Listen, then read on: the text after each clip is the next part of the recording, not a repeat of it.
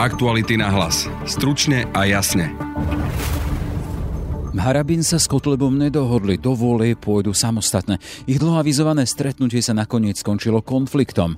Pred novinármi skloňovali aj slovo podraz. Dozvedeli sme sa to dve minúty predtým, ak sme išli na plac, takže to bola podraz. Ja som nikoho nepodrazil. Čo sa za komunistov dalo a čo nie, čo bolo zakázané a čo dovolené. Ako sa žilo pred novembrom 89. Zaspomíname si s kolegom Braňom Dobšinským. To bol režim, ktorý lámal ľudské charaktery a lámal ich hanebne ešte aj cez ich deti. Počúvate podcast Aktuality na hlas. Moje meno je Jaroslav Barborák. Pôvodne malo ísť o hľadanie spoločného. Nakoniec to skončilo s dôrazňovaním toho, čo ich delí. Dokonca sa obviňovali z podrazu. To je výsledok dlho avizovaného stretnutia Štefana Harabina so zoskupením okolo Mariana Kotlebu. Vyzývame všetky relevantné strany, ktoré majú šancu dostať sa do parlamentu a ktorým ide o normálne Slovensko a nie o ultraliberálne experimenty ktoré v normálnej spoločnosti nemajú čo robiť, aby sme vytvorili široký blok nie však koalíciu národných vlasteneckých, kresťanských a hlavne normálnych strán. Takými sú popri strane e, vlast. Aj Smer, SNS, Smerodina KDH, aj e, LSNS. My chceme dať možnosť tým vlastencom a vlastenkám, ktorí budú radšej, keď ostanú v našej vlasti a voliť nás, aby nás volili ako stranu, ktorá pôjde samostatne do volieb. So stranou vlast sme sa žiaľ nakoniec na spoločnom postupe nedohodli napriek našej obrovskej snahe. Mňa veľmi mrzelo, že jedna z počiatočných podmienok, a to bolo počuť aj dnes e, v prejave pána doktora Harabína, bola akási ušia spolupráca so stranami Smer a SNS. My sme akúsi integráciu s týmito stranami absolútne odmietli pretože ich viníme za to, v akom stave sa dnes Slovensko nachádza. Stanovisko o nedohode sa k novinárom dostalo ešte počas neukončených rokovaní s Kotlebom. Do médií prišlo z adresy, ktorou Harabinová strana bežne komunikuje s médiami. Jeho obsah pritom zodpovedal tomu, čo Štefan Harabin následne povedal pred novinármi. E, keď ste si všimli prezidentské voľby, aj keď na mňa utočil pán Mazurek, ja som nikdy neutočil na pána Kotlebu. Dobrý deň, Martina Periková, televízia Markíza. Pán Harabin, od vás prišla tlačová správa o výsledku tohto rokovania, ešte uprostred teda samotného rokovania, keďže je naozaj To nie je, to nie je. Tak ľudia sú pripravení dostatočne skoro. Môžete teda... Nie, ja som takú správu nevydával. Toto poslal Sfero, Ako? No je to presne tento text, ktorý... Nie, ja som takú správu nevydával. Nie ako. Ak dovolíte, vy ste to úplne vystihli, bolo to dosť zvláštne a naozaj sa už nechce na tom podielať. Ďakujem pekne za pozornosť, ja už musím ísť. Dovidenia a ďakujem za to, že ste to mnohí novinári všimli. Pán Hrvin, otázka ešte, teda môžete dopovedať, teda vy neviete o tom, že z vášho. Nie, to nie je. Ale je to presne ten text, ktorý ste čítali. To nie je môj výstup. Je to presne to, Je to presne to. dozvedeli sme sa to dve minúty predtým, ak sme išli na plac, takže to bola podraz. Tvrdia teda, že ste ich podrazili s týmto rokovaním. Ja som nikoho nepodrazil. To bol prítomný na obsahu e, rokovania. Ja som tieto stanoviska presne tlmočil aj počas celého rokovania. Je pravda, že z vášho tlačového oddelenia nám prišla už e, tlačová Ja, ja som nič také nevysielal a ja som svoje stanoviska, svoj postup povedal pánu Kotlebovi na rokovaní. Ja neviem, ako chce zjednocovať, keď videli ste, že demonstratívne e, odišiel. Ako chce byť samozvaný zjednotiteľ, keď e, demonstratívne odišiel. Ja som čestne a charakterne mu predostrel postoj, že my pôjdeme samostatne. A ako je teda možné, že počas ešte spoločného rokovania, ktoré nebolo ukončené, sme už aj my novinári vedeli, že pôjdete do volieb samostatne a nedohodli ste sa? Môj postoj o tom, že pôjdeme samostatne, som prezentoval už na tablete. Na tablete pondelok. V mojej strane je konzistentný postup. Hej? Tak ja neviem, že či pán Kotleba chcel vyvolať konflikt, alebo... Ako. Ale e-mail press.harabin.sk je ten, ktorý ste používali na komunikáciu s médiami v prezidentskej kampani. No tak ako možno, že tam ste urobili nejaký ťah. A čo ja mám s tým, čo bolo v prezidentskej kampani? E, Prepačte, ale predsa len vy to máte napísaný ten prejav, ktorý ste si asi ešte predtým... Ja mám poznámky. Ja mám poznámky. Zistíme, možno prišiel nejaký omylom, bol To správne prišlo omylom. Omylom skôr. Nie, Alebo cez ESET ste sa dostali do mojich poznámok, aj to je možné. Cez ESET ste sa dostali.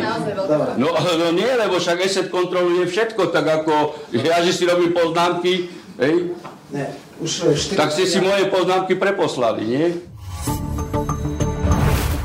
Štefan Harabín sa nedohodol s Marianom Kotlebom a do volieb pôjde samostatne. Vyzval však k vytvoreniu širokého bloku tzv. normálnych strán. Zaradil medzi ne popri svojej vlasti napríklad Smer, SNS, Smerodina a ľudovú stranu Naše Slovensko. A ešte KDH, avšak bez Alojza Hlinu.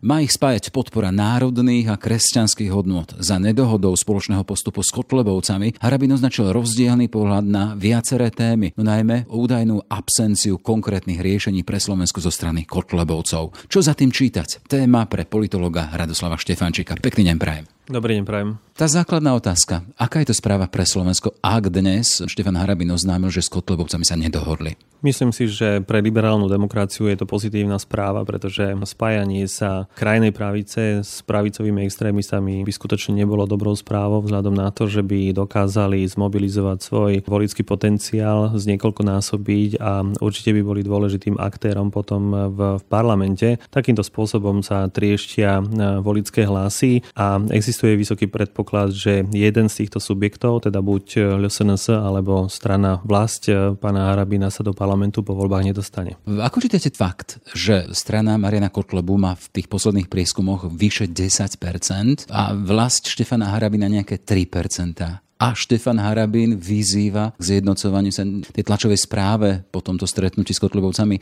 Tam hovorí o tom, že vyzýva k vytvoreniu veľkého bloku tých pronárodných a prokresťanských strán, kde zaraďuje aj Smer, či Smerodina alebo KDH, ako sme spomínali, bez Alojza Hlinu.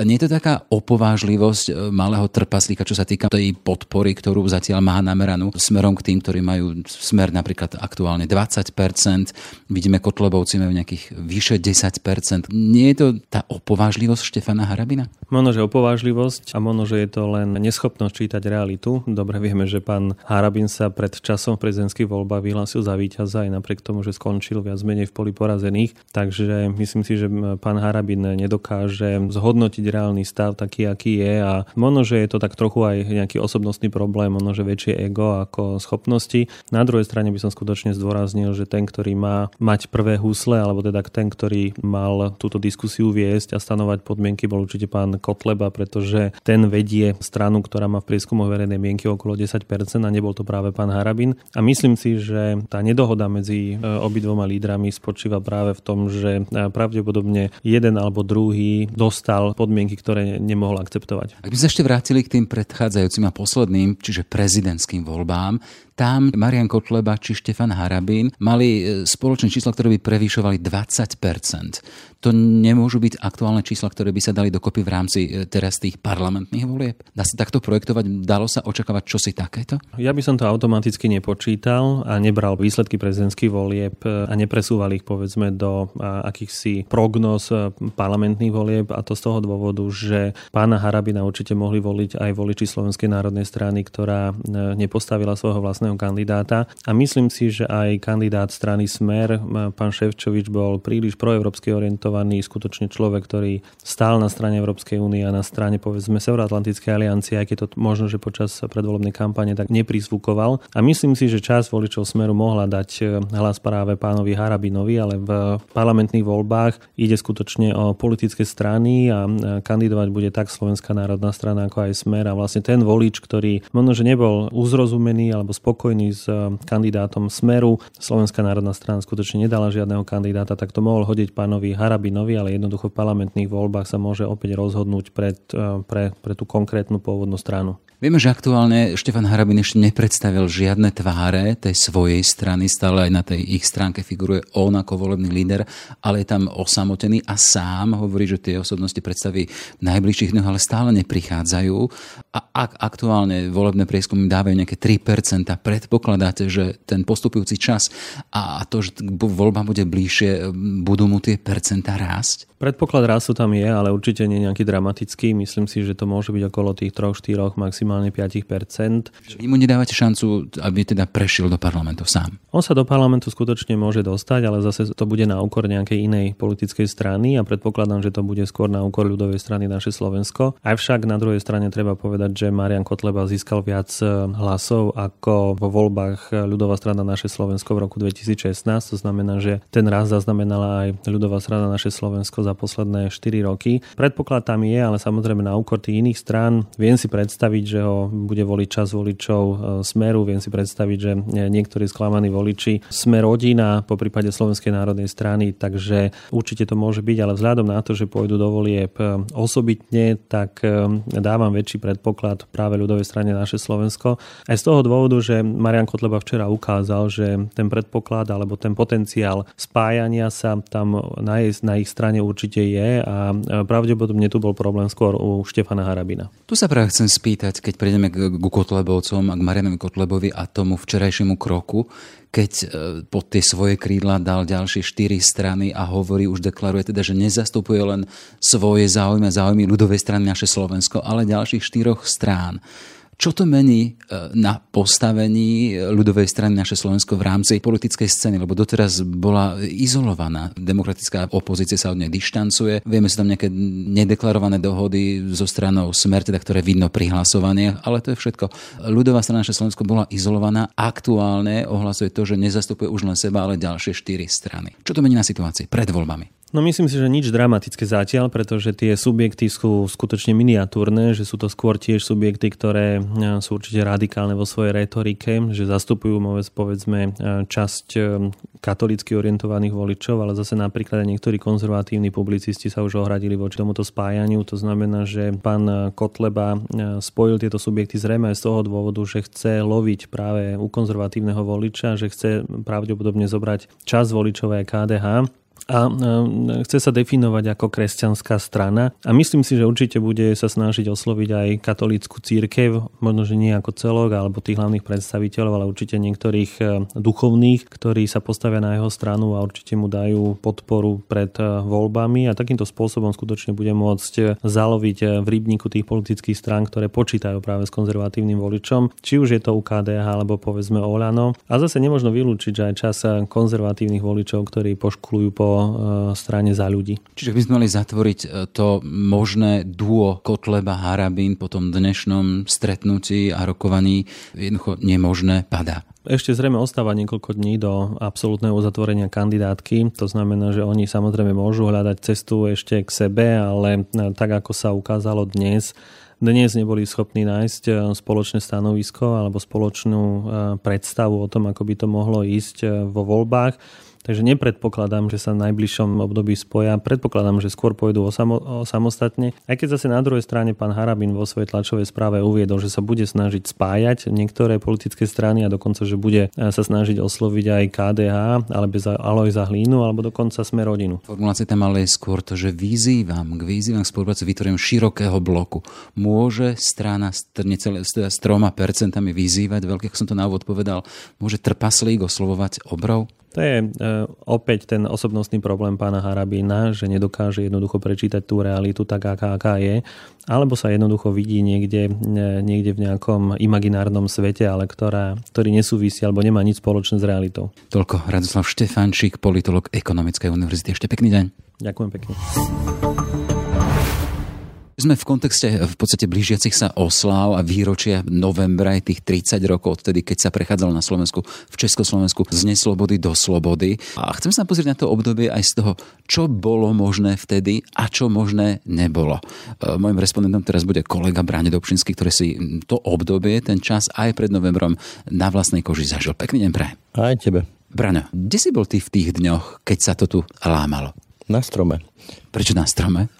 No keď boli tie demonstrácie na námestí SMP, kde sa štrangalo kľúčmi, tak ja som sedel na strome pred milosrdnými, aby som lepšie videl na tie davy, ktoré tam boli. A aký bol ten pohľad na to, čo sa tam dialo na SMPčku práve z tej perspektívy stromu? Bol si nad nimi?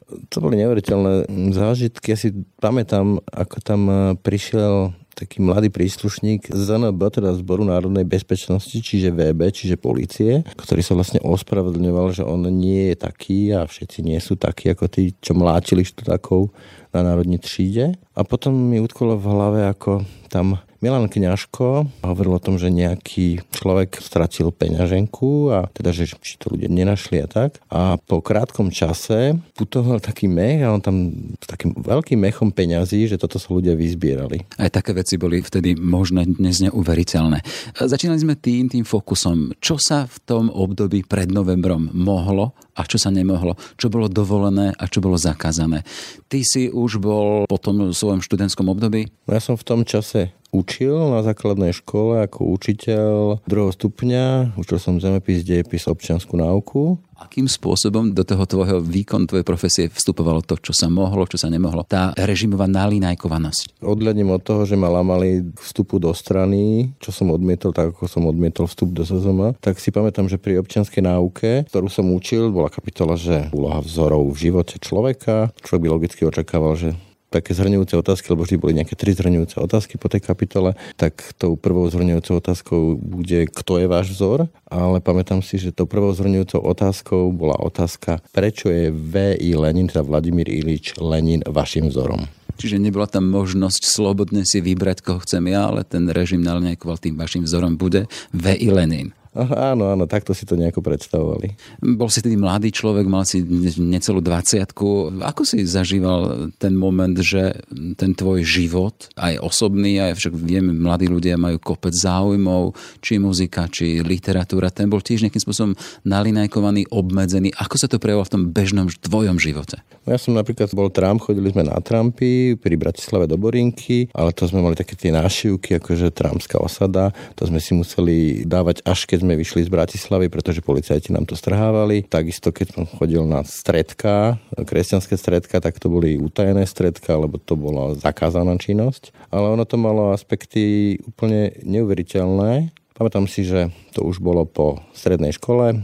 Bol som prijatý na vysokú školu a bolo leto. Otec mi povedal teda, že mi kúpi topánky, ako také pekné parádne topánky ako vysokoškolákovi, tak sme sa mali stretnúť v meste. To bolo pred ústredným domom pionierov mládeže Klementa Gotwalda, dnešný prezidentský palác. Bolo leto, ja som chodil v takých Kanadách, dlhé vlasy hypisácké. Keďže bolo strašne teplo, otec nechodil, neboli mobily, takže ho počkam tak, že som si sadol vlastne na chodník, oprel som sa o to zabradli prezidentského paláca a čakal som. Došli dvaja policajti, ktorí tak do mňa pohrdavo kopli, že mali muž, čo tam vysedávaš občiansky, nemal som u seba občiansky, ktorý sme museli povinne nosiť. Tak ma odviedli na najbližšiu policajnú stanicu, tam som dostal preplesk, potom reku vylož vrecka, hovorím, nevyložím, to je môj súkromný majetok, zase preplesk, tak som vyložil. Ja som si písal také rôzne poznámky, ako som myslel, že budem spisovateľ. A on, že prečíta, hovorím, ani náhodou, to je môj súkromný majetok. Zase preplesk, hovorím, neprečítam, zase preplesk, vylo telefón, hovorí, súdruh kapitán, mám tu takého nejakého mladého, nebudem používať to slovo, čo použil. No a to sa tak vlieklo až do noci, keď došiel pre mňa môj otec celý vydesený a biely. Pointa bola, že to bolo 21. augusta 1988.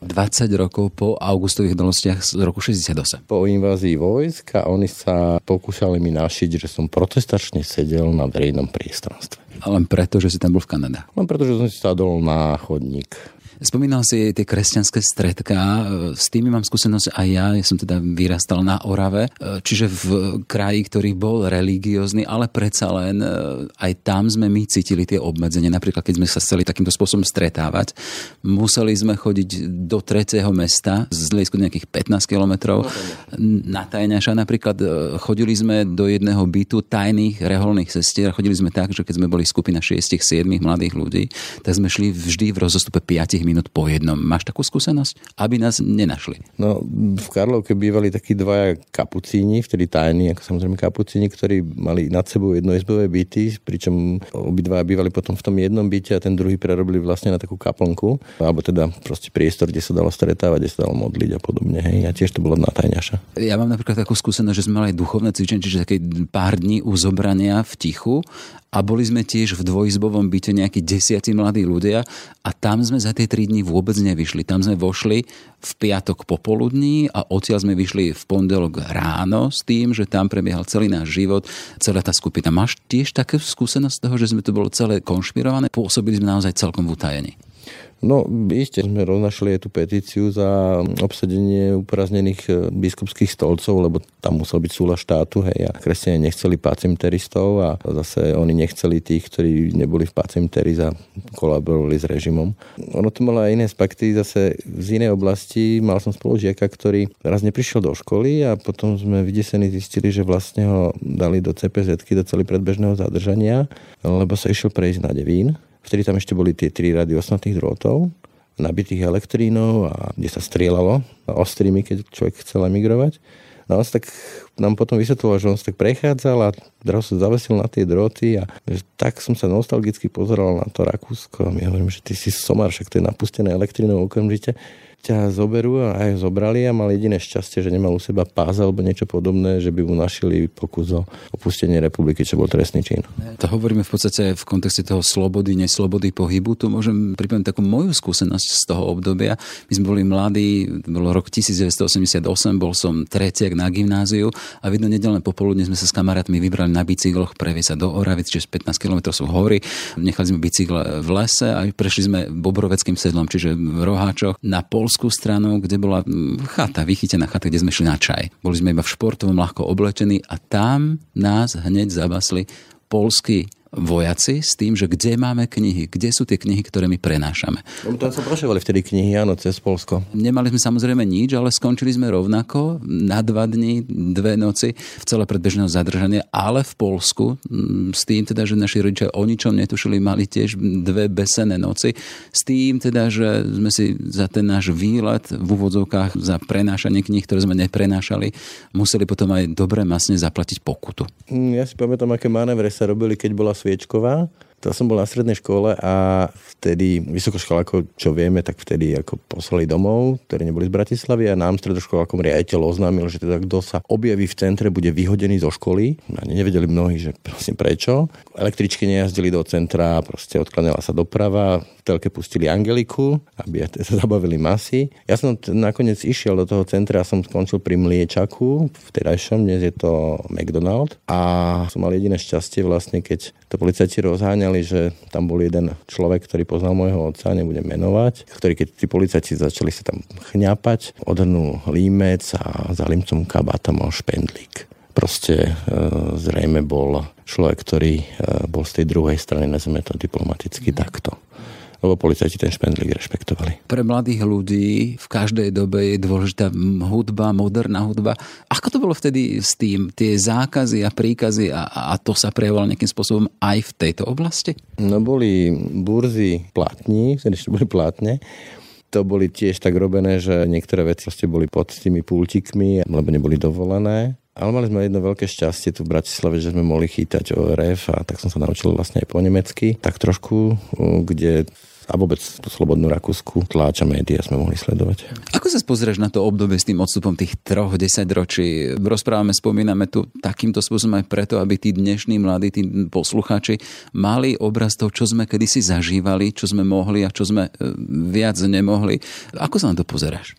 To je ako nočná mora tá doba nielen pre takéto kauzičky, ale ono to celé bolo napríklad jedno také kľúčové slovo bolo, že kádrový spis, alebo ako sa tomu hovorilo, kde bolo zaznamenané vlastne všetko od uličných dôverníkov cez rôzne poznámky v škole, od riaditeľských pokáraní a tak ďalej a to sa vlieklo človekom celý život a to rozhodolo o tom, že či dostane prácu, akú prácu dostane, či dostane školu, alebo môže študovať nejakú školu. Ja som nemohol tam, kde som chcel, lebo matka emigrovala sestra, otca vyhodili zo strany, čiže kádrový profil úplne na prd. Ale aby som to povedal ešte jednoducho, jednoduchšie. Ono to malo bizarné aspekty aj v tom bežnom živote, kde ja som nebol žiadny disident pre Boha. Ale ono to nebolo len takýchto veľkých slovách ako sloboda a nezávislosť. Ono to bolo aj o takých smiešnostiach, si pamätám na základnej škole Bajkalská, kde tesne pred ňou chodili kamiony cez Slovensko, myslím do Maďarska, do Rakúska. Tak. A tam sme čakali na červenú, aby sme ako deti proste od tých kamionov už obrali plechovky Coca-Coly, z ktorých sa vyrábali uh, vlastne peračníky alebo uh, miesto, kde kde sa odkladajú cerusky, nálepky od piva a tak ďalej, ktoré sa nažalovali na trička, pretože trička s nálepkami alebo teda nejakými popismi neexistovali, to sa vyrábalo, proste nebolo tu boli to úplne bežné veci, čo si podľa mňa moje deti nevedia ani predstaviť. Keď sa na teba pozerám, máš svoj štýl, baretka, zaujímavo oblečený. Akým spôsobom sa oblíkali mladí vtedy? Už si vtedy mal tú afinitu k tomu vyzerať dobre a mal si s tým problém? Alebo ako si to riešil vtedy? No ja som bol hibisák, ja, môj vzor bol taký John Lennon, ale viem, že vtedy mi to riaditeľ zakázal, respektíve povedal, že sa musím dať ostrihať, čo som ja odmietol, ja som nerad počúval príkazy. Tak nakoniec sme dosiahli kompromis, že som mohol tie dlhé vlasy nosiť tak, že som si ich dal do gumičky a pod límec košele, čo by som dosť bizarne, až moja matka ma potom prehovorila na, na trvalú, takže som vyzeral ako Brian May. Čiže Brian Dobšinský mal kedysi trvalú. Áno, Brian May, no, taký baranok boží. Dnes žijeme v dobe internetu, sociálnych sietí, ale pred tými 30 rokmi to nebolo, neexistovalo, ale bola literatúra, boli knihy, ty si človek kníh. Ako to vyzeralo vtedy? Mal si problém nájsť to svoje, čo si mal rád? Škoda, že neexistuje taká, taká fotka, ale ja ju mám v hlave. Na rohu, ako je Michalská, kde je dnes lekáren, bol kedysi antikvariát taký poschodový ešte dokonca, že teda bol aj e, dve poschodia. A v pondelok ráno, oni vyložili do výkladu, čo tam majú, že nejaký kafka a takéto veci. V pondelok ráno tam bola rada ako na banány. Normálne ľudia tam stáli postivo nejakých 50 ľudí a čakalo, kým otvoria, aby sa vrhli a kúpili si toho kafku, lebo ho proste inde nezohnali. Tak sa potom robili známosti s tými predavačkami, hej, že vy mi to, to kafku alebo Dostojevského alebo čo odložte, alebo Sartra a zase ja viem zohnať, čo ja viem, že nejaké lieky alebo proste niečo podobné. Ty si vyrastal v hlavnom meste v Bratislave, som vyrastal na Orave, bol som v podstate tretí a štvrták v tom období na gymnáziu.